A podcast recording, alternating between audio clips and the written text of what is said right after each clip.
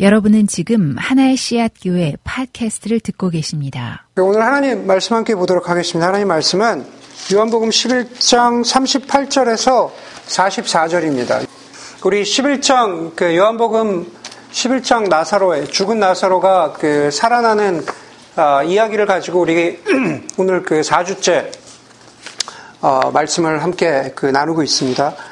그 설교를 준비하다 보면 그 설교의 본문과 더불어서 어떤 때 어, 어떤 때는 책이 기억나기도 하고 어떤 때는 음악이 기억나기도 하고 또 뭐 어떤 때는 그 이야기가 아, 기억나고 이렇게 머릿속에 떠오르기도 합니다. 괜찮아요. 네, 가온이 제가 좋은가 봐요.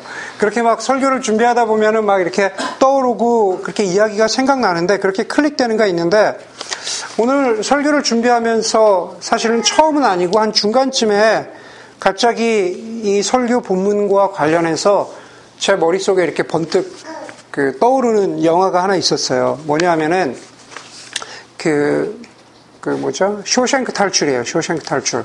쇼생크 탈출인데 거기 뭐 이제 뭐 팀, 팀 로빈슨이 이렇게 나와가지고 연기하는 건데 원래 쇼생크 탈출의 그 영화의 원 제목은 그 쇼생크 Redemption이죠. 쇼생크 Redemption이에요. 다시 말해서 탈출에 탈출의 그 목적이 있는 것처럼 보여지지만 아마 영화를 뭐 한두 번 보신 분들이 있을 것 같은데 거기에 그 영화의 목적은 사실은 탈출 자체가 목적이 아닌 거죠. 예. 어, 사실은 그 Redemption이라는 쇼생크 Redemption이라고 하는 쇼생크라고 하는 그, 그 감옥 이름이에요. 교도소 이름인데 그것 그, 그 교도소를 통해서 그 어떤 그 소망 없이 살아가는 것 같은 그 현실에서 인간이 그 리딤 된다. 인간이 구원을 받는다. 물론 그게 기독교적인 영화는 아니기 때문에 인간이 그 영화에서 이야기하는 리뎀션의 의미는 인간이 인간으로서 구원, 구원, 인간됨을 찾아간다. 인간성을 회복해 간다. 라는 그런, 그런 것에 초점이 있는 영화입니다. 지난 3주 동안 저희가 나사로의 이야기를 통해 가지고 반복적으로 계속 반복해서 우리가 본 것은 소망이 없어 보이고 그렇게 암울해 보이는 그러한 무거운 현실을 지나가는 것 같은 우리의 삶의 현실이 있다면은 그 가운데서 우리가 어떤 모습으로 살아가야 되는가라는 그런 몇 가지 말씀을 아, 나누었습니다. 오늘 그 나사로 이야기의 마지막, 다시 말해서 이 나사로 이야기를 통해서 우리 삶에서 쇼생크 탈출은 아니지만 우리 삶에서 어떤 영적인 탈출이 필요하다면 혹은 우리 삶에서 어떤 영적인 리뎀션이 필요하다면 그게 과연 무엇일까, 어떤 의미일까라는 것을 함께 말씀을 나누고자 합니다. 당시 유대 풍습에서는 당시 예수님 당시의 유대 풍습에서는 사람이 죽으면 아, 당일날 그 당일날 장례식을 치르는 게 풍습이었다고 그럽니다. 왜냐하면은 뭐 우리가 흔히 생각할 수 있는 대로 더운 기후에서 그 죽은 사람의 시체가 금방 부패되기 때문에 하루라도 빨리 아, 장례식을 치러야 되는 거죠. 혹은 장례식을 치르고 나서 3일이 지난 다음에 정말 그 사람이 살았는지 죽었는지 그 무덤을 방문해 보는 게 그 당시의 풍습이었다고 유대, 그 당시 유대 문서의 문헌에 남아 있다라고 합니다. 죽음을 확인하는 방법 중에 하나가 그 당시 죽음을 사람이 죽었구나라는 죽음을 확인하는 방법 중에 하나가 뭐냐 하면은 바로 시체가 죽은 시체가 냄새를 풍기는 겁니다. 썩어가고 있기 때문에 냄새를 풍기는 게 당연하죠. 오늘 39절에 보니까는 이미 예수님께서 38절에서 나사로의 무덤에 오셨는데 39절에서 나사로의 여동생인 마르다가 이렇게 말합니다. 주님, 죽은 지가 4일이나 지나서 벌써 냄새가 납니다. 죽은 지 4일이나 지나서 벌써 냄새가 납니다. 이것은 마르다가 이미 냄새가 나고 있다는 것을 확인했다라는 얘기가 아니에요. 예. 그렇게 보이죠. 그런데 마르다가 이미 예수님보다 먼저 앞서 가가지고 냄새를 확인했다. 그 얘기가, 그 얘기를 하고 있는 게 아니라 주님, 죽은 지 나흘이나 지났는데 당연히 시체에서 냄새가 나지 않겠습니까? 당연히 죽지 않았겠습니까? 바로 그 얘기를 하고 있는 겁니다. 하지만 사도 요한은 우리로 하여금 한 가지 한 가지 가능성으로 우리를 이끌고 가죠. 어떤 가능성으로 이끌고 가냐면은 과연 냄새가 났을까? 과연 썩었을까? 과연 정말 시체는 썩어서 냄새를 풍기고 있었을까? 라는 그러한 질문을 던질 수가 있습니다. 물론 오늘 본문에서는 아주 디테일하게 가봤더니 시체에서 냄새가 나고 있었다. 그런 단서, 그런 단서가, 그런 이야기도 없고 그런 단서는 전혀 있지 않습니다. 과연 나사로의 몸에서 거꾸로 한번 생각해 보자라는 거죠. 죽었지만 냄새는 안 날 수도 있는 거 아닌가? 네. 과연 나사로의 몸에서 냄새가 나지 않는다면 과연 나사로의 몸에는 무슨 일이 벌어졌을까? 네. 죽기는 죽었는데 썩지 않았다면 네. 과연 과연 어떤 상태일까?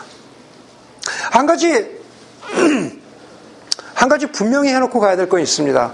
한 가지 분명히 해놓고 가야 될 건 뭐냐 하면은 죽었다는 겁니다. 네. 나사로 분명히 죽었어요. 네. 죽었는데 그랬는데 썩지 않을 수 있었다라는 겁니다. 저는 진짜요? 하고 여러분들이 또 설교 끝나고 네, 저 뒤에 앉아 계신 분이 진짜요? 하고 와가지고 또 막 질문하고 그럴 수 있는데 저는 나사로가 죽었지만 썩지 않았다는 거에 한 표를 던집니다. 네, 그 해석에 한 표를 던져요. 왜냐하면 그 이유는 이미 나사로의, 나사로의 몸은 예수님께서 죽었지만 살리시기로 계획했기 때문이라는 겁니다. 그게 하나님의 계획이었다라는 거예요.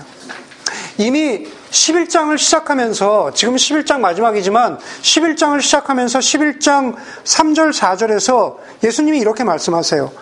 누이들이 사람을 보내서 주님에게 주님 주님이 사랑하시는 사람이 나사로가 병들어서 앓고 있습니다. 그랬더니만 예수님이 11장 첫 초반부에 이렇게 말씀하세요. 이 병은 죽을 병이 아니라 오히려 하나님의 영광을 드러낼 병이, 병이다. 그렇게 말씀, 말씀하시죠. 죽을 병이 아니라는 게 안 죽는다는 얘기 아니에요. 죽지만, 그러나 죽지만 하나님의 영광을 드러낸다라는 거죠. 죽었지만 썩지 않을 것이라는, 썩지 않을 것이라는 뜻입니다. 어떻게 알 수 있을까? 어떻게 알 수 있을까? 제 상상력의 나래가 아니고 41절, 42절을 우리 함께 봅시다. 41절, 42절에 보니까는 이렇게 말하고 있습니다. 예, 거기서 사람들이 그 돌을 옮겨 놓았다. 예수께서 하늘을 우러러 보시고 말씀하셨다. 아버지, 내 말을 들어주신 것을 감사드립니다. 아버지께서는 언제나 내 말을 들어주신다는 것을 압니다. 그런데도 이렇게 말씀드리는 것은 둘러선 무리를 위해서입니다. 그들로 하여금 아버지께서 나를 보내신 것을 믿게 하려는 것입니다. 여러분 잘 보십시오. 예수님이 이제 이 장면에 와서야 무덤에 돌이 옮겨지고 나서 이 장면에 와서야 이제서야 예수님이 하나님 아버지께 기도하면서 주님 이제 나사로를 살려주십시오.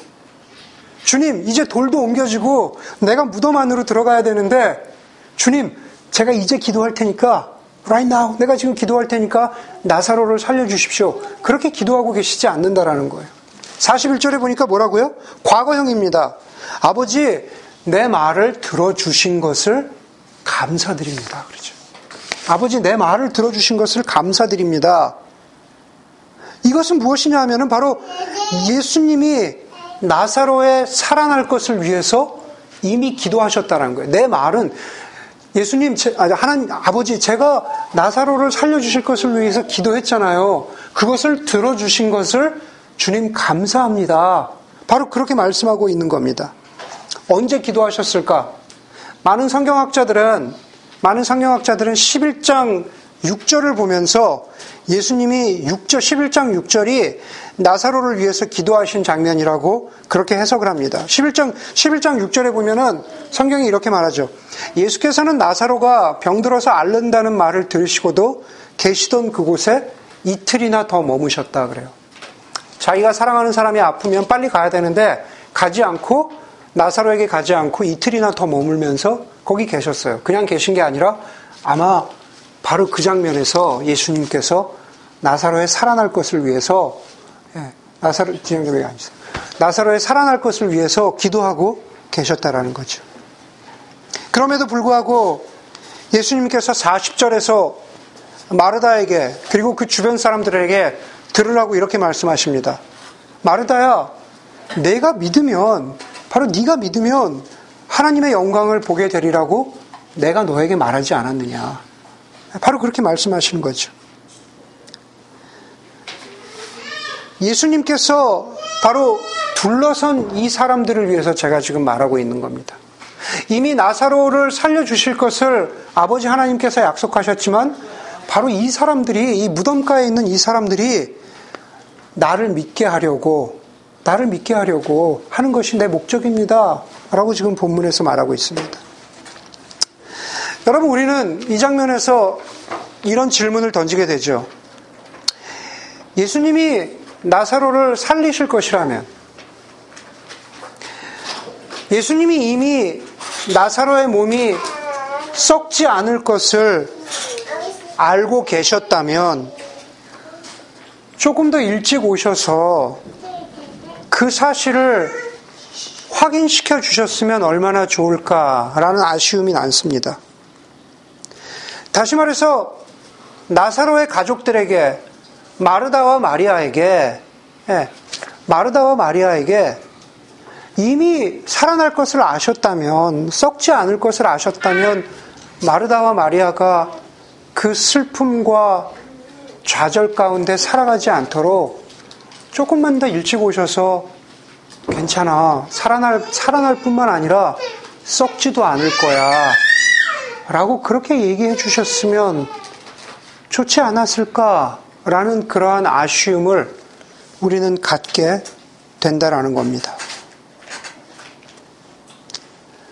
동시에 생각을 조금 더 스트레치하면은 마르다와 마리아의 마음을 우리의 삶 가운데 적용하게 되죠. 우리의 삶에도 이런 경우들이 있습니다. 예.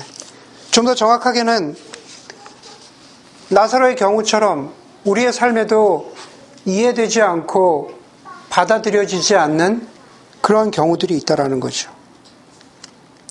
주님, 다 지나놓고 보니까 나사로가 살아난 것처럼 내 삶에도 하나님께서 나를 도와주셨는데 그 고통의 시간들, 마르다와 마리아가 겪었던 그 나흘이라고 하는 그 죽음의 시간들, 그 슬픔의 시간들을 지나가지 않도록 미리 좀 말씀해 주셨으면 괜찮아.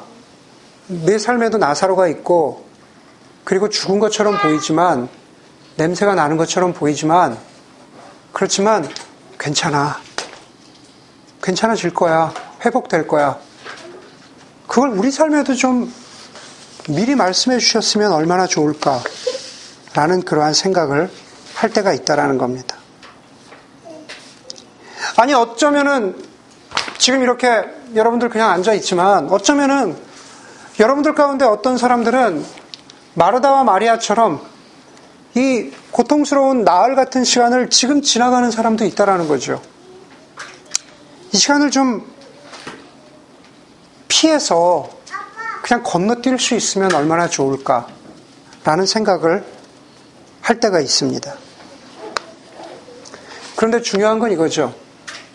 예수님께서 이미 나사로가 아프시다는, 나사로가 아프다는 얘기를 듣고 이미 기도하신 것처럼 주님께서는 어쩌면 나흘과도 같은 이 힘든 시간들을 지나가고 있는 여러분들의 삶 이전에 주님께서 여러분들을 위해서 기도하셨다라는 겁니다.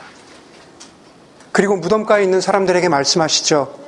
너희로 하여금 아버지께서 나를 보내신 것을 믿게 하려는 것이다. 여러분 구약에 가면은 욥이라는 사람이 있습니다. 욥은 마르다나 마리아가 겪은 것보다도 훨씬 더 힘든 시간들을 겪었습니다.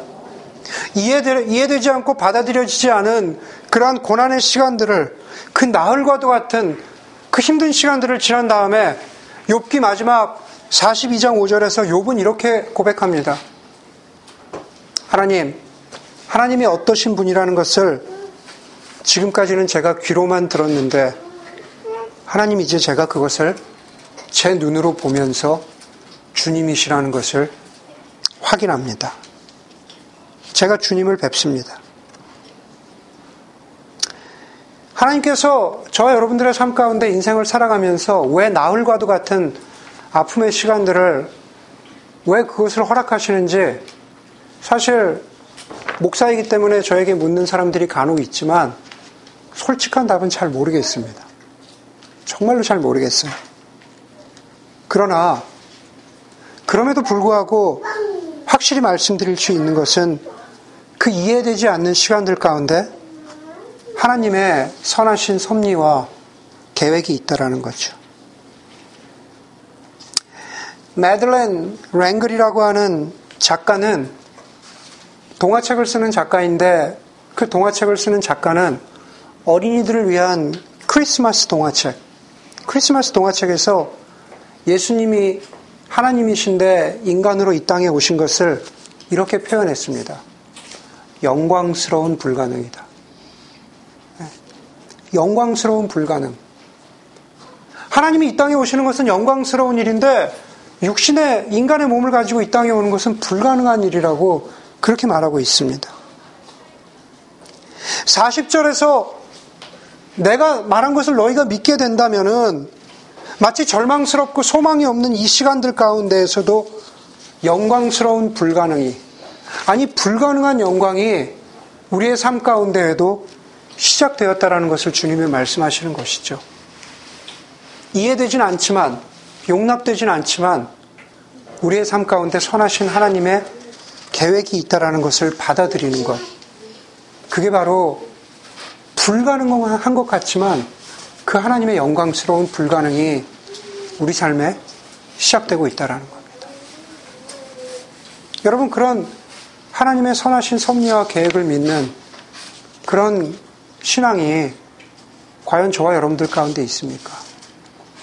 오늘 본문에 보니까 그 하나님의 선하심을 그리고 그 계획과 섭리를 믿는다면 우리 인간은 우리가 할 수 있는 작은 일 하나를 작은 일 하나를 하게 된다라는 겁니다.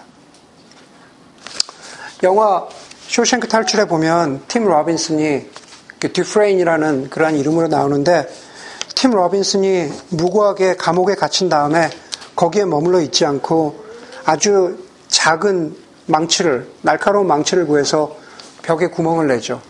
제가 어젯밤에 그래서 빨리 돌려서 영화를 다시 봤습니다.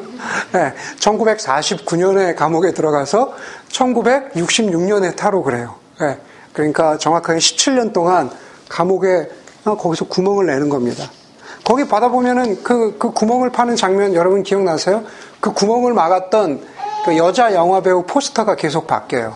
그렇죠. 뭐 옛날 그 리라 헤이월 그 영화가 있다가 흑백 영화 있다가 어 그 칼라 다른 다른 여자 영화, 영화 배우 포스터로 그렇게 바뀌는 걸 볼 수가 있습니다. 거기서 파는 흙들을 바지 안에 집어넣고 교도소의 운동 시간이 되면은 교도소 앞마당으로 와가지고 이렇게 이렇게 하면서 예, 파낸 흙을 버리는 장면이 나오죠. 팀 로빈슨이 자신의 아, 무죄를 믿고 확신합니다. 제가 이미 말씀드린 대로 그렇게 구멍을 팠던 것은 탈옥에 초점이 있는 게 아닙니다. 영화에서 교도소를 탈출하는 그 탈옥은 내가 인간이라는 것을 내가 인간됨을 증명, 증명하는 하나의 몸짓인 거죠. 하나의 액션이라는 겁니다. 그래서 사실 그 영화에서는 쇼생크 탈출이라고 하지만은 감옥에 있느냐 없느냐와 상관없이 팀 로빈슨이라는 배우가 어떻게 인간됨을 추구해 가고 있느냐라는 그 노력들이 어, 의미 있는 노력들이 되는 거죠. 그 중에 하나가 거기에 여러 장면이 있지만 그 중에 하나가 이런 겁니다. 팀 로빈슨이 어, 교도관의 그 인정을 받은 다음에 교도관이 화장실 간 틈에 그 교도소의 방송실에 문을 잠그고 교도소의 큰 스피커를 통해서 교도소에 네, 큰 스피커를 통해서 그 이탈리아 그 성악 배우들 그 오페라를 갖다가 거기다가 쫙 틀어주죠. 네, 쫙 틀어줍니다. 교도관들도 놀래고 교도소의 죄수들도 일하고 있다가 아니 이게 무슨 이게 무슨 소리야? 이게 교도소에서 어 네, 오페라가 퍼져 나오니까 그리고 팀 로빈슨이 네, 그 방송실 안에서 자기가 느긋하게 이렇게 의자에 앉아서 그 오페라를 즐기는 네, 그런 장면이 나옵니다. 팀 로빈슨의 이런 인간됨을 추구하는 이 작은 행동을 이 오페라를 틀어주는 작은 행동을 팀 로빈슨과 더불어서 그, 그 영화의 한 다른 주인공 중에 하나인 그 몰건 프리만이 그, 그 장면을 이렇게 얘기하는데 그 제가 번역을 해보니까 이렇게 돼 있어요. 그 음악이 흘러나오는 오페라가 흘러나오는 순간이 어떤 여자인지 어떤 오페라 가수인지도 모르고 그리고 어떤 노래인지도 모르지만 아주 짧은 순간이지만 그것이 교도소의 모든 사람들을 자유롭게 해주는 순간이었다 그래요.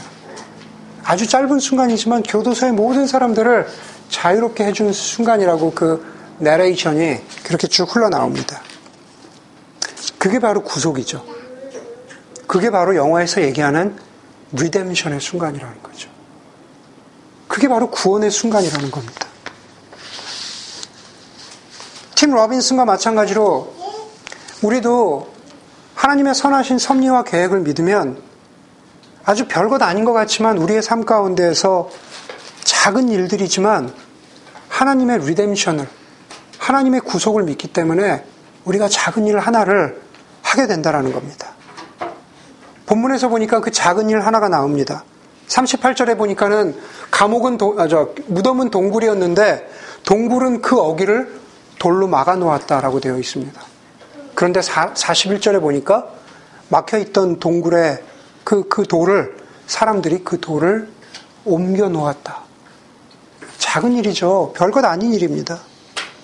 이미 나사로는 죽었고 나흘이나 지났고 마르다의 말처럼 냄새가 날지도 모릅니다. 아무런 가능성이 없어 보이는데 그 무덤의 입구를 찾아와서 돌을 옮기는 것이 어떤 변화를 가져올지 어떤 의미 있는 일이 될지 모르지만 사람들이 돌을 옮겨놓기 시작합니다. 무덤이 조금씩 열리면서 돌이 옮겨지면서 저 안에서는 무슨 일이 벌어질까 사람들이 호기심의 눈초리를 가지고 쳐다보기 시작하는 거죠. 하나님께서 저와 여러분들에게도 그렇게 말씀하실 때가 있습니다. 돌을 옮기라고 말씀하실 때가 있는 거죠. 저와 여러분들의 삶 가운데 하나님의 섭리를 믿는다면, 계획을 믿는다면, 별것 아니지만 돌을 옮겨보라고 말씀하실 때가 있다라는 겁니다. 그리고 그것이 무엇인지 모르지만 우리는 돌을 옮겨야 합니다. 마더 테레사 수녀는 이런 위대한 말을 남겼죠. 우리는 우리는 위대한 일을 할 수 없지만, 우리는 위대한 일을 할 수 없지만, 위대한 사랑으로 작은 일을 할 수 있습니다. 그랬습니다. 마더 테레사의 삶을 보면 무슨 얘기인지 충분히 이해가 됩니다. 우리도 마찬가지입니다. 저나 여러분들 여기 있는 사람들 위대해 보이지만 제가 보기 위대해 보이지만 그렇게 위대한 사람들 아니죠. 마더 테레사의 이야기를 그대로 빌리자면 우리의 믿음은 우리는 아주 겨자씨만큼 작은 믿음을 갖고 있지만은 그 믿음 가지고 작은 일들을 해나가는 것. 그 일을 가지고, 그, 그 믿음 가지고 돌을 옮기는 것. 그것만큼은 우리가 할 수 있다라는 겁니다. 나사로의 삶 가운데 벌어진 그 죽은 나사로가 일어나는 것을 그것을 보려면 돌을 옮겨야 된다는 거죠. 우리가 할 수 있는 것, 하나님을 신뢰하면서 작은 일을 하나 하자라는 겁니다. 이해되지 않아도 하나님의 섭리와 그 뒤에 있는 하나심, 하나님의 선하심을 믿으면서 그리고 그리고 우리가 할 수 있는 작은 돌 하나를 옮기면서 그러면서 우리는 나사로가 살아나는 것을 보게 되죠. 죽은 나사로가 우리 안에, 저와 여러분 안에 죽은 나사로가 살아나고 우리도 새로운 삶을 얻고 우리도 새로운 길로 나갈 힘을 얻게 된다는 거죠. 새 생명을 얻게 되죠. 죽은 것 같은 나흘의 시간이 지나고 우리가 힘을 얻습니다. 그런데 거기가 끝이 아니라는 거죠. 성경은 거기가 끝이 아니라고 말합니다. 살아났다면 거기서 멈추지 말고 우리의 갈 곳을 알고 하나님이 우리에게 주신 소명에 따라서 살아가야 된다는 겁니다. 멈추지 말고 갈 곳을 알아야 된다는 거죠. 영화 쇼생크 탈출에서 마음 아픈 장면 중에 하나는 바로 그 교도소에서 일생을 보냈던 그 브룩스 할아버지라는 그 할아버지 있죠. 여기다가 작은 참새를 가지고 있으면서 벌레 주고 먹이를 주던 그 할아버지가 있어요. 그 브룩스 할아버지가 50년 만에 가석방이 돼서 교도소에서 나옵니다. 50년 만에. 그리고 세상에 적응하려고 하는데 세상에 적응하는 게 쉬운 일이 아닙니다. 자기가 어렸을 때 자동차를 한 번, 딱 한 번 봤는데 50년 만에 세상 밖으로 나오니까 자동차가 너무 많아서 세상에 적응하기 힘든 거예요. 그래서 그 할아버지 브룩스가 선택한 거는 결국 자살이었습니다. 자살했어요. 자유로운 세상으로 나왔는데 어떻게 살아야 할지 몰라서 자살했습니다. 나중에 팀 로빈슨이 탈출하고 나서 몰건 프리먼도 가석방으로 석방이 됩니다. 그러면서 브룩스 할아버지, 할아버지가 묵던 그 자살했던 그 방에서 살면서 어, 세상에 세상에 적응을 해갑니다. 브룩스 할아버지나 몰건 프리먼이나 세상에 적응하는 게 참 힘든데 몰건 프리먼의 표현을 빌리자면은 왜 적응하는 게 힘들까? 우리는 교도소 안에서 너무 교도소 생활에 institutionalize 됐다 그래요. 교도소 삶에 너무 institutionalize 됐다 그래요. 처음에 교도소에 들어오면은 몰건 프리만의 표현 그대로 영화에 나오는 표현 그대로 하자면은 처음에는 교도소를 we hate it we get used to it 그리고 마지막에는 we depend on it 처음엔 교도소 생활을 미워하지만 적응해가고 나중에는 교도소 생활에 그냥 의존하게 되는 그러한 삶이 된다라는 겁니다. 교도소는 절망의 장소이지만은 거기에 너무 적응되고 거기에 너무 의존하게 되면은 우리는 세상 밖으로 나올 수가 없습니다. 세상에 나와서 힘들게 살고 있는 몰건 프리만은 게 어느 날 그 발신지가 없는 엽서가 아, 배달되고 그 엽서를 계속 따라가죠. 결국은 팀 로빈슨이 있는 저 텍사스 국경 넘어 그 자신들이 항상 꿈꿔왔던 태평양의 그 아름다운 그 바닷가 앞에서 그 몰건 프리만하고 팀 로빈슨이 재회하는 장면으로 영화는 아, 끝을 맺고 있죠. 진정한 자유를 찾는 두 사람을 보면서 그래 해피엔딩이야. 그러면서 우리가 카타르시스를 네, 느낍니다. 진정한 리뎀션이 진정한 탈출이 이루어진 거죠. 예수님은 무덤에 있는 나사로에게 나사로야 나오너라 라고 큰 소리로 말씀하셨습니다. 그리고 그 죽었던 사람이 나왔습니다. 그의 손발을 감고 있었던 천들이 벗겨지고 얼굴을 감고 있었던 수건도 벗겨졌습니다.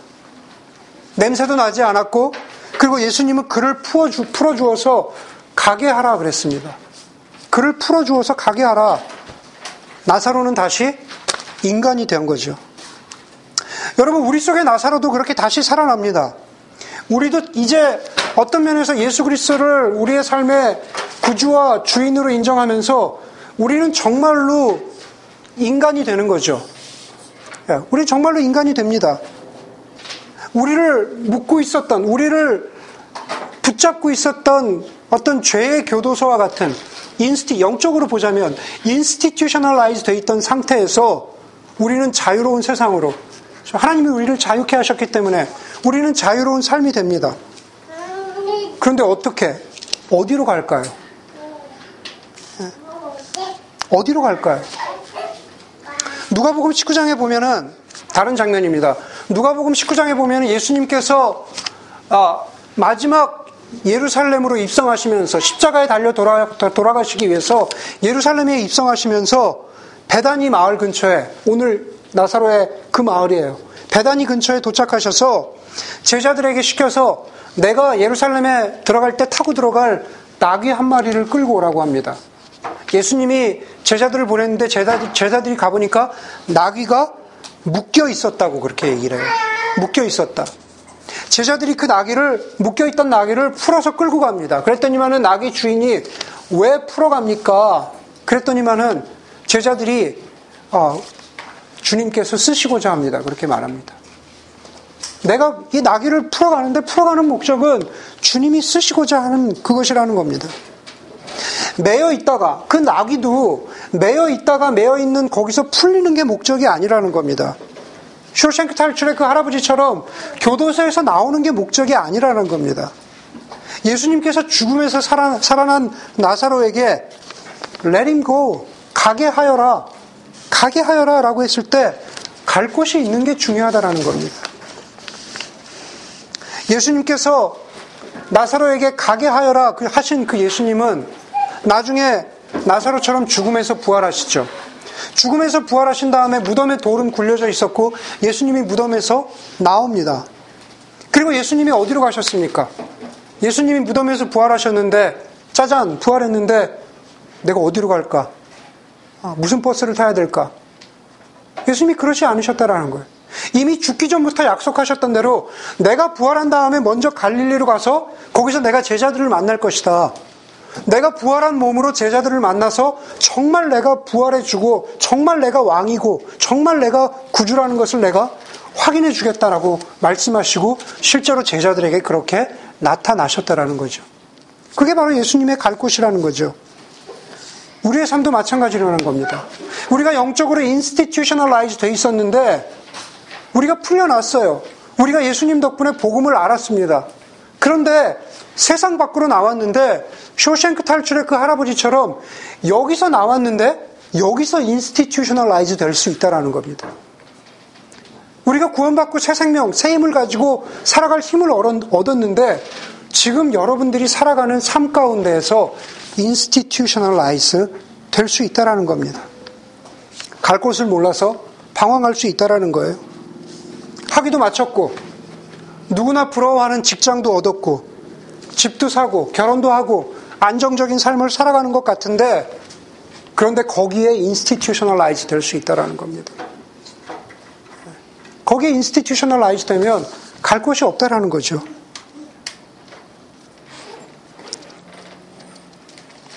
여러분들은 그런 의미에서 갈 곳이 있습니까? 팀 로빈슨처럼 목표가 있냐라는 거죠.